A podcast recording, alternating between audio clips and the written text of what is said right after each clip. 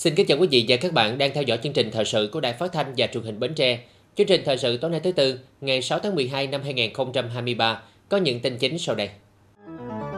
Khai mạc kỳ họp thứ 11 Hội đồng Nhân dân tỉnh Bến Tre khóa 10, nhiệm kỳ 2021-2026. Đại biểu Quốc hội tiếp xúc cử tri thành phố Bến Tre báo cáo nhanh kết quả kỳ họp thứ 6 Quốc hội khóa 15 và ghi nhận ý kiến kiến nghị của cử tri. Hội chữ thập đỏ cụm thi đua các tỉnh miền Tây Nam Bộ tổ chức tổng kết công tác hội và phong trào chữ thập đỏ năm 2023, đề ra phương hướng nhiệm vụ năm 2024. Bến Tre đã xây dựng thí điểm dùng sản xuất tập trung có hình thành kinh tế hợp tác, có thực hiện tiêu chuẩn kỹ thuật, có liên kết đầu vào đầu ra trên dừa sầu riêng và bưởi da xanh.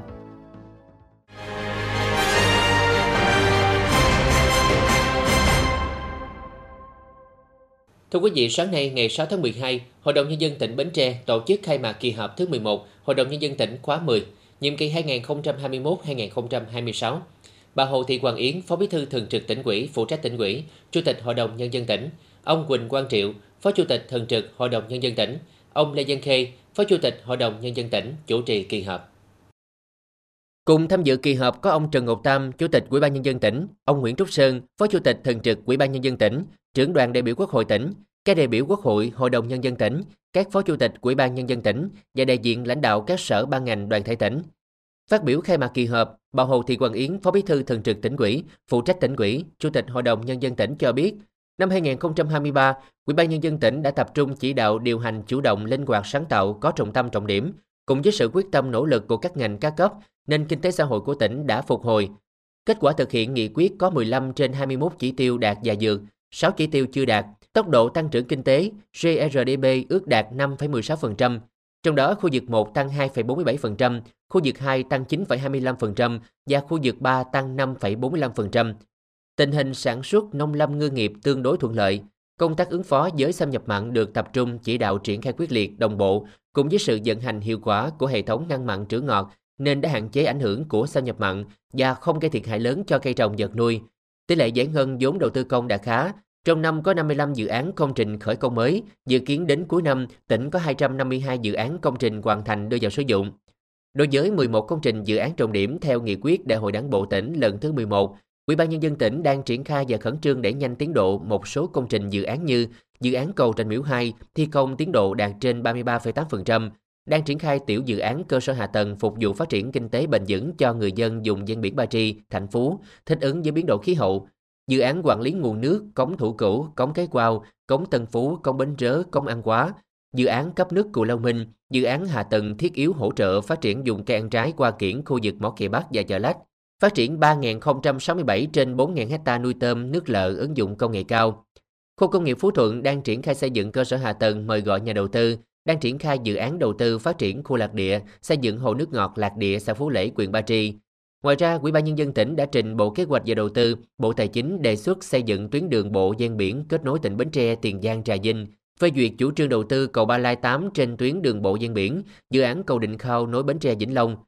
Ngày 17 tháng 11 năm 2023, Thủ tướng Chính phủ đã phê duyệt quy hoạch tỉnh Bến Tre thời kỳ 2021-2030, tầm nhìn đến năm 2050 và đã được tỉnh tổ chức hội nghị công bố vào hôm qua, 5 tháng 12. Đây là sự kiện có ý nghĩa đặc biệt quan trọng đối với Bến Tre, khẳng định được tiềm năng, thế mạnh và kỳ vọng phát triển của tỉnh trong tương lai. Bên cạnh những kết quả đạt được, kinh tế xã hội của tỉnh cũng còn một số khó khăn hạn chế như giá cả một số mặt hàng nông sản giảm trong những tháng đầu năm, ảnh hưởng đến việc tái sản xuất và thu nhập của người dân. Tình hình liên kết doanh nghiệp và hợp tác xã chưa thật sự bền vững, năng lực một số hợp tác xã có chuyển biến nhưng còn chậm, Hoạt động sản xuất kinh doanh và xuất khẩu hàng hóa của doanh nghiệp gặp nhiều khó khăn do biến động nhu cầu thị trường. Nhiều doanh nghiệp phải giảm quy mô sản xuất, cắt giảm số lượng công nhân. Một số doanh nghiệp phải ngưng hoạt động hoặc giải thể. Tại kỳ họp này, bà Hồ Thị Hoàng Yến, Phó Bí thư Thường trực tỉnh ủy, phụ trách tỉnh ủy, Chủ tịch Hội đồng Nhân dân tỉnh đề nghị các đại biểu Hội đồng Nhân dân tỉnh cần tập trung thực hiện những nội dung sau. Tại kỳ họp này, đại biểu Hội đồng Nhân dân tỉnh có nhiệm vụ phân tích, đánh giá một cách toàn diện, khách quan, đúng thực chất những kết quả đạt được cũng như những khó khăn, hạn chế trong năm 2023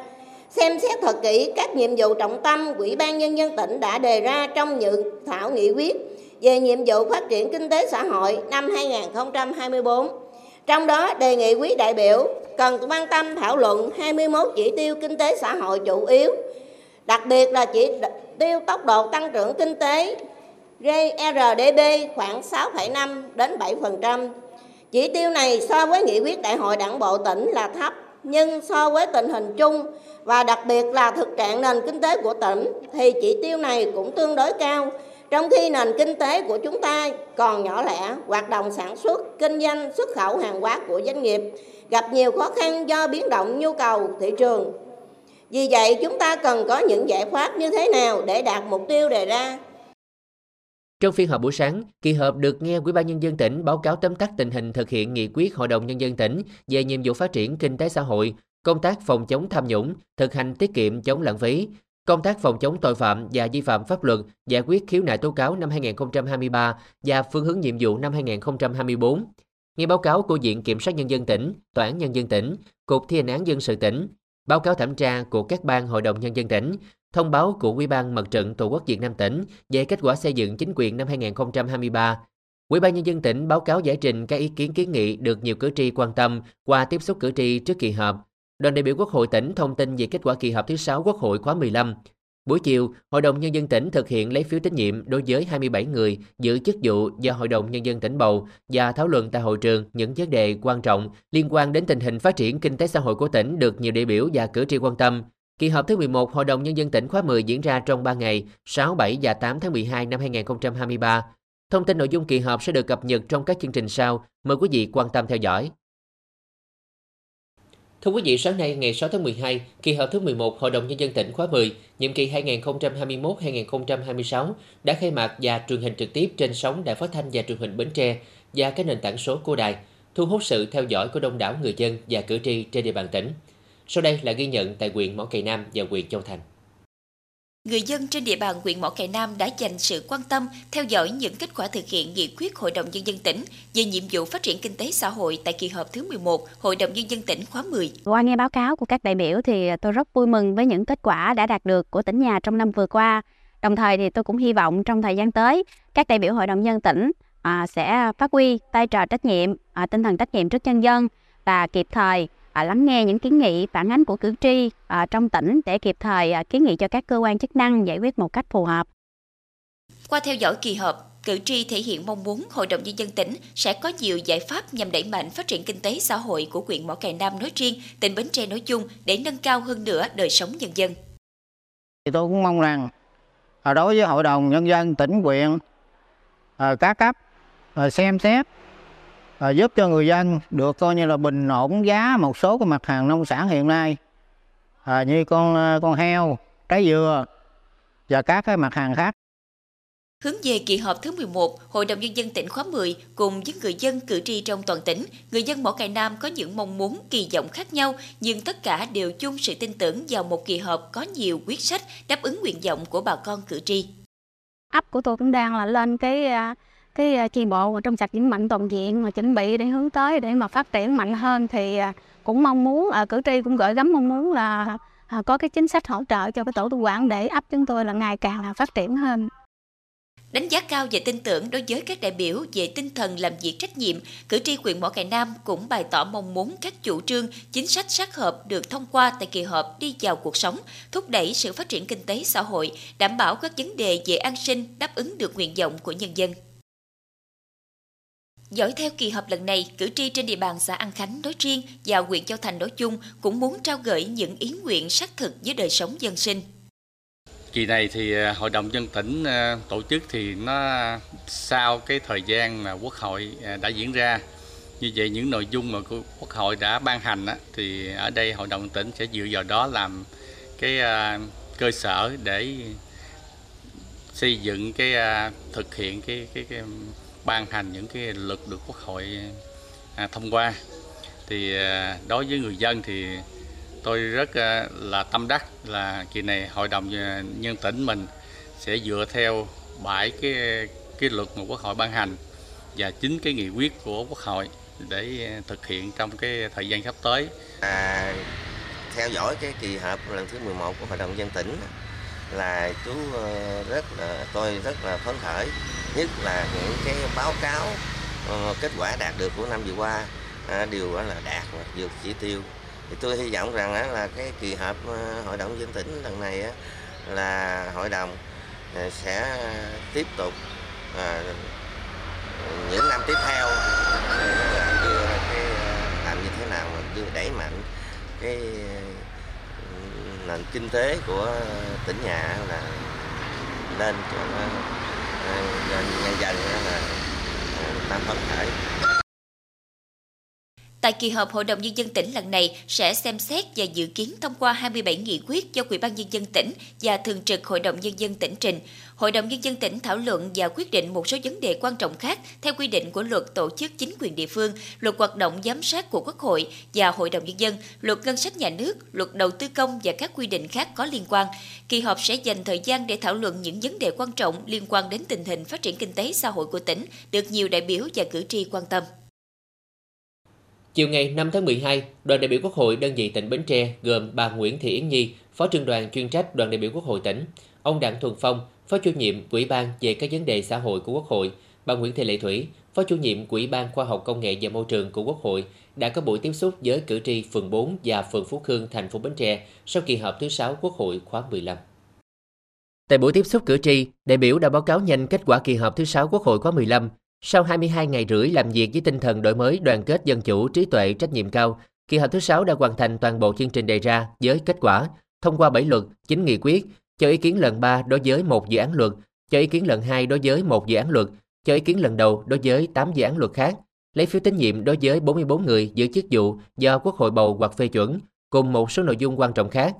Tại kỳ họp, đoàn đại biểu Quốc hội tỉnh Bến Tre đã có 10 lượt đại biểu tham gia phát biểu thảo luận tại hội trường, 10 lượt phát biểu tại tổ. Có một tổ đại biểu trực tiếp chất vấn Bộ trưởng Bộ Tài chính, Bộ trưởng Bộ Kế hoạch và Đầu tư về thực hành tiết kiệm chống lãng phí trong đầu tư công.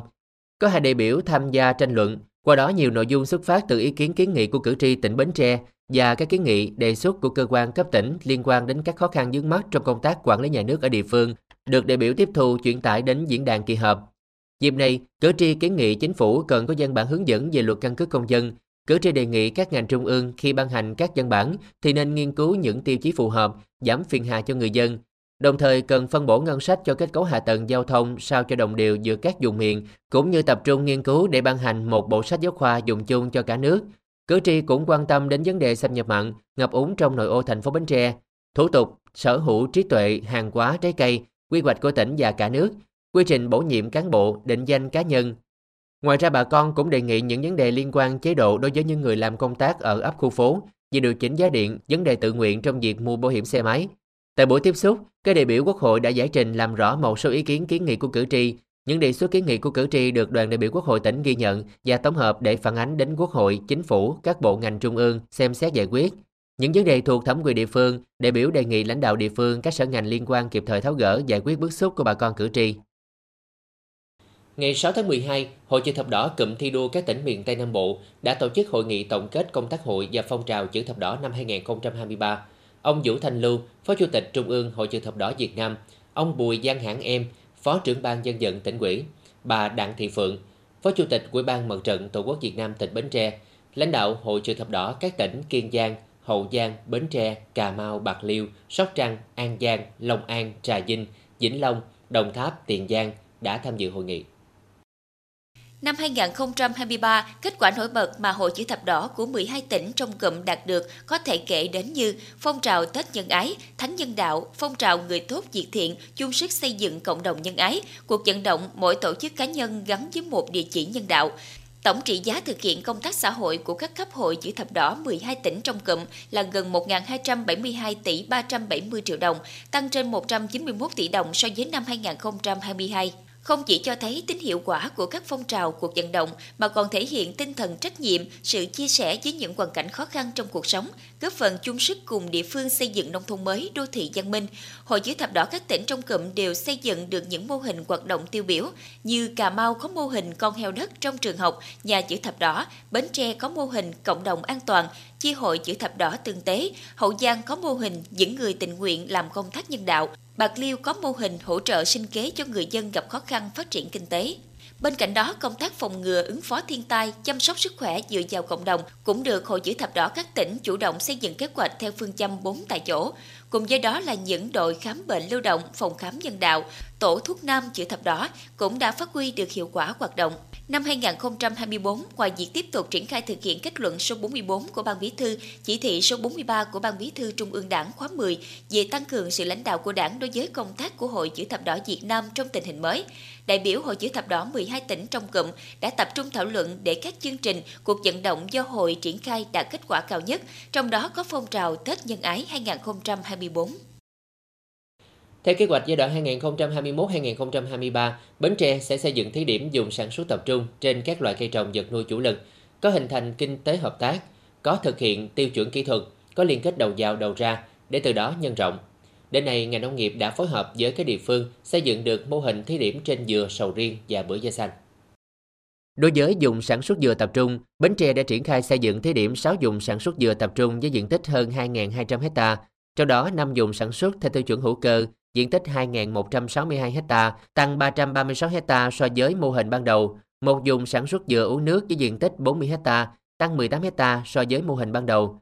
Hiện nay các doanh nghiệp liên kết đang tổ chức thu mua sản phẩm. Đối với các mô hình thí điểm, ngành nông nghiệp đã tập trung hỗ trợ tư vấn kỹ thuật canh tác, kỹ thuật ủ phân hữu cơ, hỗ trợ liên kết đầu vào đầu ra, triển khai xây dựng các mô hình nuôi thiên địch trên vườn dừa, ong, bọ đuôi kiềm, góp phần xây dựng thành công mô hình điểm nhằm tuyên truyền khuyến khích cộng đồng về lợi ích việc xây dựng dùng sản xuất tập trung. Dùng sản xuất tập trung sầu riêng thí điểm được xây dựng tại xã Tân Phú, huyện Châu Thành, với tổng diện tích chứng nhận Việt Gáp là 76,5 hecta. Trong đó diện tích liên kết đạt 55,7 hecta giữa hợp tác xã nông nghiệp Tân Phú với hai doanh nghiệp. Ngoài ra cũng tại Châu Thành, ngành nông nghiệp cũng đã xây dựng mô hình thí điểm dùng sản xuất bưởi da xanh với diện tích 60,8 hecta, kế hoạch là 50 hecta hỗ trợ xây dựng chứng nhận Việt Gáp đạt 100% và thực hiện liên kết với công ty trách nhiệm hữu hạn một thành viên xuất nhập khẩu trái cây hương miền Tây, sản lượng liên kết tiêu thụ khoảng 500 tấn một năm. Hiện nay, ngành nông nghiệp tiếp tục triển khai các hoạt động xây dựng thí điểm dùng sản xuất tập trung chăn nuôi heo gắn với phát triển chuỗi giá trị trên địa bàn huyện Dòng Trơm, thí điểm dùng sản xuất tập trung chăn nuôi bò trên địa bàn huyện Ba Tri, đồng thời phối hợp với các địa phương xây dựng thí điểm dùng sản xuất tập trung trên các loại cây ăn trái đặc sản khác. Ngày 6 tháng 12, Sở Văn hóa Thể thao và Du lịch tỉnh Bến Tre tổ chức khai giảng lớp tập huấn kiến thức quản lý nhà nước về dịch vụ văn hóa, biên tập và thực hành dẫn chương trình.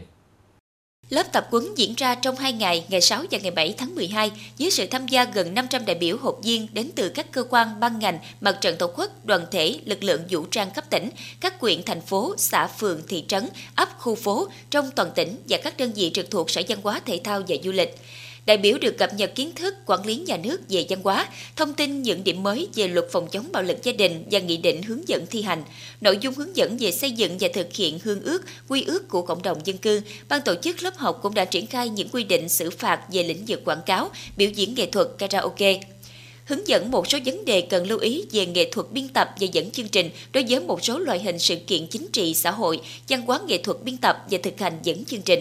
hoạt động nhằm triển khai các văn bản quy phạm pháp luật phục vụ công tác quản lý nhà nước về lĩnh vực văn hóa cho đội ngũ lãnh đạo và công chức, viên chức văn hóa cơ sở, nâng cao chất lượng nguồn nhân lực đảm bảo đáp ứng được yêu cầu về năng lực và chuyên môn nghiệp vụ tại địa phương. Tiếp theo chương trình thời sự tối nay là tiết mục đời sống dân sinh với những thông tin nổi bật. Quỹ Châu Thành đẩy nhanh giải ngân nguồn vốn tín dụng ưu đãi đến đúng đối tượng, góp phần đảm bảo an sinh, thúc đẩy phục hồi và phát triển kinh tế xã hội. Sôi nổi và thiết thực qua cuộc thi đại sứ dân hóa đọc dành cho học sinh tại làng trẻ em SOS Bến Tre năm 2023.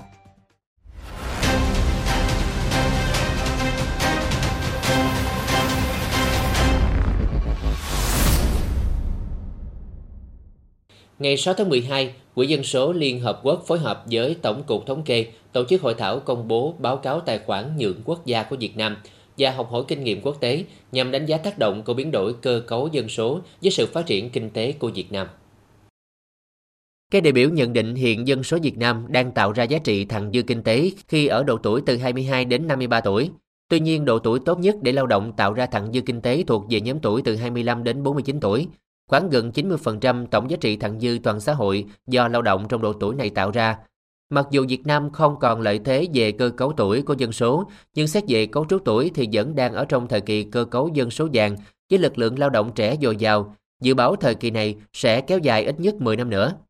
Để tận dụng thời kỳ cơ cấu dân số vàng, những chính sách như tạo việc làm và việc làm thỏa đáng cho người lao động, đào tạo nghề và hướng nghiệp cho lực lượng lao động trẻ vào những ngành nghề có tính cạnh tranh sẽ tạo việc làm bền vững, cải thiện năng suất lao động ở nông thôn và trong lĩnh vực nông lâm và ngư nghiệp là những khuyến nghị được các đại biểu đưa ra nhằm triển khai thực hiện tốt đảm bảo tăng trưởng và phát triển kinh tế bền vững để không bỏ ai lại phía sau.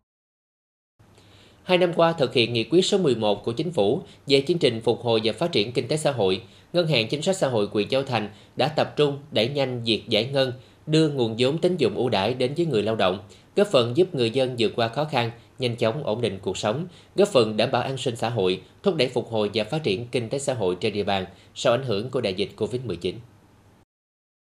Thực hiện nghị quyết số 11 của Chính phủ về chương trình phục hồi và phát triển kinh tế xã hội, Phòng giao dịch Ngân hàng Chính sách Xã hội huyện Châu Thành được Ngân hàng Chính sách Xã hội chi nhánh tỉnh Bến Tre giao thực hiện 4 chương trình tín dụng và giải ngân tổng số gần 63 tỷ đồng, gồm cho dây hỗ trợ tạo việc làm, duy trì và mở rộng việc làm 60 tỷ đồng, cho dây nhà ở xã hội 1 tỷ 700 triệu đồng, 490 triệu đồng cho học sinh sinh viên, dây mua máy tính và 530 triệu đồng cho dây cơ sở giáo dục mầm non ngoài công lập. Năm 2022, sau khi nghị quyết số 11 của chính phủ ban hành, Phòng giao dịch Ngân hàng Chính sách Xã hội quyện đến các cơ sở giáo dục mầm non tư thục, giới thiệu gói vốn vay hỗ trợ và kết quả có 5 cơ sở được đơn vị giải ngân đầu tư sửa chữa nâng cấp cơ sở giáo dục. Nhờ được giải ngân kịp thời 530 triệu đồng vào năm 2022 với lãi suất 3,3% một năm, thời hạn vay tối đa 36 tháng, đã giúp các cơ sở sơn mới lại lớp học, lát lại nền đã hư hỏng và mua sắm thêm các đồ dùng học tập cho các cháu. Đây là sự hỗ trợ động viên rất kịp thời, giúp các cơ sở giáo dục mầm non tư thục vượt qua thời điểm khó khăn để tiếp tục duy trì hoạt động. Nhờ nguồn vốn hỗ trợ của Ngân hàng Chính sách theo nghị quyết số 11 của chính phủ thì cơ sở của chúng tôi có thực hiện nâng cấp cái cơ sở vật chất cũng như mua sắm cái trang thiết bị. À, từ đó cái cơ sở cũng an tâm trong việc chăm sóc nuôi dạy trẻ. Tôi tập trung ở công tác tuyên truyền đến các đối tượng thụ hưởng thông qua cái đội ngũ cán bộ ngân hàng cũng như là cái cái, cái công tác họp giao ban tại xã thì các hội đoàn thể cũng đã phối hợp để triển khai tốt cái công tác tuyên truyền về chủ trương chính sách của nhà nước thì à, từ đó thì cái công tác à, triển khai của chúng tôi cũng gặp rất nhiều thuận lợi. Thì kết quả à, triển khai nghị quyết 11 thì cơ bản thì cái người dân cũng đã tiếp cận được cái nguồn vốn tạo được cái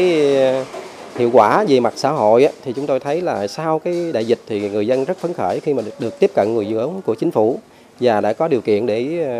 khắc phục được cái ảnh hưởng của đại dịch. Tiếp nối các chương trình tín dụng chính sách đã và đang phát huy hiệu quả, việc triển khai thực hiện nghị quyết số 11 của chính phủ là một trong những giải pháp tạo thêm động lực và sức bật cho nền kinh tế, bảo đảm an sinh xã hội, hỗ trợ người dân vượt qua khó khăn do ảnh hưởng dịch bệnh.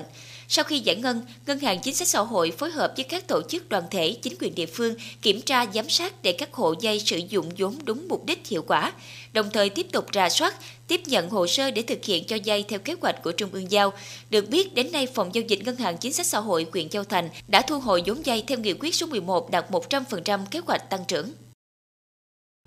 Hội đồng Khoa học và Công nghệ Bến Tre vừa tổ chức nghiệm thu dự án khoa học công nghệ, ứng dụng tiến bộ khoa học công nghệ xây dựng mô hình chân cất tinh dầu từ phế phụ liệu trái bưởi nhằm nâng cao giá trị gia tăng bưởi tại Bến Tre. Dự án thuộc chương trình hỗ trợ ứng dụng chuyển giao tiến bộ khoa học và công nghệ, thúc đẩy phát triển kinh tế xã hội nông thôn miền núi, dùng dân tộc thiểu số giai đoạn 2016-2025. Dự án do chính công ty trách nhiệm hữu hạn Green Power chủ trì và trường Đại học Nguyễn Tất Thành thành phố Hồ Chí Minh thực hiện với tổng nguồn vốn 9 tỷ đồng. Trong đó vốn ngân sách sự nghiệp khoa học công nghệ trung ương 4 tỷ 100 triệu đồng, vốn ngân sách khoa học công nghệ địa phương 681 triệu đồng, vốn đối ứng từ doanh nghiệp 4 tỷ 219 triệu đồng. Dự án thực hiện với mục tiêu tiếp nhận và làm chủ các quy trình công nghệ chân cất tinh dầu bưởi hiệu suất cao bằng phương pháp chân cất hơi nước, quy trình công nghệ sản xuất giá thể hữu cơ từ bã vỏ trái bưởi sau chân cất tinh dầu, xây dựng mô hình công nghệ thiết bị chưng cất tinh dầu hiệu suất cao, đạt 1 tấn nguyên liệu một mẻ. Chất lượng tinh dầu đạt tiêu chuẩn TCVN 114-323-2016, sản lượng 2 tấn cho một kỳ dự án. Xây dựng mô hình sản xuất giá thể hữu cơ từ vỏ trái bưởi sau chưng cất tinh dầu với sản lượng 100 tấn một kỳ dự án. Xây dựng mô hình trồng rau và hoa sử dụng giá thể hữu cơ từ bã vỏ trái bưởi với diện tích 1.000 m2 trong điều kiện nhà màng có mái che và hệ thống tưới tiêu tự động để đạt mục tiêu đặt ra, các đơn vị phối hợp thực hiện dự án đã hoàn thành các nội dung như hỗ trợ ứng dụng và chuyển giao quy trình công nghệ chưng cất tinh dầu bưởi hiệu suất cao và công nghệ sản xuất giá thể hữu cơ từ nguồn bã vỏ trái bưởi sau quá trình chưng cất tinh dầu, xây dựng mô hình công nghệ thiết bị chưng cất tinh dầu bưởi hiệu suất cao bằng phương pháp chưng cất hơi nước, xây dựng mô hình công nghệ sản xuất giá thể hữu cơ từ bã vỏ trái bưởi sau quá trình chưng cất tinh dầu phục vụ trồng rau và qua chất lượng cao, đồng thời đào tạo kỹ thuật viên và tập huấn cho người dân. Nhìn chung, dự án đã hoàn thành các hạng mục về xây dựng cơ bản, tiếp nhận và chuyển giao công nghệ, đào tạo nội bộ, xây dựng và vận hành các mô hình, sản xuất đủ số lượng sản phẩm, tập huấn và nhân rộng mô hình, đáp ứng đúng và đủ các yêu cầu đặt ra so với nội dung và quy mô của từng mô hình theo hợp đồng. Tất cả các chỉ tiêu sản phẩm đạt 100% trở lên. Các thành viên Hội đồng Khoa học và Công nghệ đánh giá dự án hoàn thành các mục tiêu đặt ra. Các sản phẩm của dự án đã góp phần nâng cao giá trị gia tăng của trái bưởi, từ đó tạo sự liên kết chặt chẽ giữa doanh nghiệp và nông dân trồng bưởi tại các tổ hợp tác và hợp tác xã, góp phần thực hiện thành công nghị quyết 07 của tỉnh ủy về xây dựng dùng sản xuất tập trung gắn với chuỗi giá trị sản xuất các sản phẩm nông sản chủ lực của tỉnh. Bên cạnh đó, các thành viên cũng đề xuất đơn vị thực hiện hoàn thiện thêm quy trình kỹ thuật, công nghệ, tác động của quy trình đến môi trường và cộng đồng xã hội. Đọc sách có ý nghĩa quan trọng trong việc trao dồi kiến thức, kỹ năng, nhất là với thế hệ trẻ. Chính vì vậy, việc tổ chức các cuộc thi về sách trong trường học đã khơi dậy niềm đam mê đọc sách, lan tỏa tri thức tình yêu đọc sách cho các em học sinh, thúc đẩy phong trào đọc sách, góp phần phát triển văn hóa đọc trong cộng đồng. Vừa qua, Thư viện Nguyễn Đình Chiểu đã phối hợp với làng trẻ em SOS Bến Tre và Trung tâm Văn hóa Điện ảnh tỉnh tổ chức cuộc thi Đại sứ Văn hóa đọc dành cho học sinh đang sống tại làng trẻ em SOS Bến Tre và các hoạt động giao lưu văn hóa nghệ thuật nhằm tiếp tục khẳng định và phát huy vai trò giá trị của sách nói riêng và giá trị tinh thần từ các hoạt động văn hóa nói chung. Tham gia cuộc thi Đại sứ văn hóa đọc, học sinh đang sinh sống tại làng trẻ em SOS tỉnh được chia sẻ về một cuốn sách yêu thích hoặc một cuốn sách đã làm thay đổi nhận thức, cuộc sống của bản thân. Sáng tác một tác phẩm là một bài viết hoặc một bức tranh nhằm khích lệ mọi người đọc sách. Vâng, Con vẽ bức tranh an toàn khi đi ô tô và một số kỹ năng an toàn khác cho bé. Con chọn bức tranh này để tuyên truyền cho các bạn nhỏ về an toàn giao thông. Em đang viết cảm nhận sách về một cuốn sách có tên là Đạo đức làm người. Cuốn sách này cho em biết được rằng à, một con người có những đạo đức như thế nào và có nên đánh mất nó hay không. Và em đọc qua được cuốn sách đó thì cho biết nhiều điều cảm động trong quyển sách đó. Tổng kết cuộc thi, các bài thi đều thể hiện sự xuất sắc, ấn tượng. Nhiều bài dự thi được trình bày công phu đẹp mắt với cách thể hiện chững chạc trong lối diễn đạt, sâu sắc trong suy nghĩ. Các em đã thể hiện niềm say mê thực thụ đối với sách, trải lòng mình trong từng trang viết bức tranh và dành trọn tâm huyết của mình để thực hiện bài dự thi. Nhiều câu chuyện cảm động đã được chia sẻ, tác phẩm có giá trị khoa học và nghệ thuật đã được các em chuyển tải đến bạn bè và cộng đồng. Qua cái cuộc thi qua cái à, sự kết nối giao à, giao lưu này thì giúp cho các con có được cái cái nhìn cái cách nhìn cũng như là khơi gợi cho tất cả các con có được cái à, niềm à, à yêu thích à, quay trở lại với lại là cách cái văn hóa đọc truyền thống của chúng ta. Cuộc thi Đại sứ văn hóa đọc thực sự là một sân chơi, một diễn đàn để các em học sinh chia sẻ về kinh nghiệm đọc sách hiệu quả. Một số em đã trở thành những đại sứ văn hóa đọc, đem sách và đem tình yêu sách đến mọi người trong cộng đồng xã hội. Cuộc thi không chỉ khuyến khích học sinh lan tỏa tình yêu sách mà còn tạo nên sứ mệnh đi gieo những hạt mầm đọc sách từ trong các nhà trường, từ đó hướng tới xây dựng một xã hội học tập. Bộ Giáo dục và Đào tạo đã đề nghị các cơ quan chức năng điều tra xử lý các thông tin xuyên tạc, bình luận tiêu cực, lệch lạc về quyết định phê duyệt sách giáo khoa tiếng Trung Quốc lớp 3, lớp 4. Bộ trưởng Bộ Giáo dục và Đào tạo đã ban hành quyết định về việc phê duyệt sách giáo khoa các môn học, hoạt động giáo dục lớp 5 và sách giáo khoa tiếng Trung Quốc lớp 3, lớp 4 sử dụng trong cơ sở giáo dục phổ thông. Đây là hoạt động theo đúng kế hoạch thẩm định phê duyệt danh mục sách giáo khoa các môn ngoại ngữ trong chương trình giáo dục phổ thông 2018. Sau khi quyết định trên được ban hành, trên mạng xã hội xuất hiện các thông tin xuyên tạc, bình luận tiêu cực, lệch lạc về nội dung quyết định. Điều này ảnh hưởng tiêu cực tới chủ trương đổi mới chương trình, sách giáo khoa, nỗ lực dạy và học môn ngoại ngữ trong các trường phổ thông và gây tâm lý hoang mang trong xã hội. Bộ Giáo dục và Đào tạo cho biết đã đề nghị các cơ quan chức năng điều tra xử lý những hành vi sai phạm trên theo đúng quy định của pháp luật. Vào khoảng 8 giờ sáng ngày 6 tháng 12, lực lượng chức năng Bộ Tư lệnh dùng cảnh sát biển 3 đã dẫn giải tàu số hiệu HB 4251 vận chuyển khoảng 100 mét khối cát không rõ nguồn gốc về tới cảng hải đội 301, thành phố Vũng Tàu. để tiếp tục điều tra xử lý theo quy định của pháp luật. Trước đó vào khoảng 5 giờ 30 phút ngày 5 tháng 12, trên khu vực biển giáp ranh giữa thành phố Hồ Chí Minh và tỉnh Tiền Giang, lực lượng chức năng Bộ Tư lệnh dùng cảnh sát biển 3 phát hiện tàu mang số hiệu HB4251 có biểu hiện nghi vấn nên phát lệnh kiểm tra. Tại thời điểm kiểm tra, trên tàu có 8 thuyền viên do ông Trần Ngọc Sơn sinh năm 1973, trú quán tại phường Ngọc Châu, thành phố Hải Dương, tỉnh Hải Dương làm thuyền trưởng. Theo lời khai ban đầu của ông Sơn, trên tàu đang chở khoảng hơn 100 mét khối cát nhiễm mặn nhưng không có giấy tờ chứng minh tính hợp pháp của hàng hóa theo quy định của pháp luật. Tiếp tục chương trình là dự báo thời tiết cho đêm nay và ngày mai.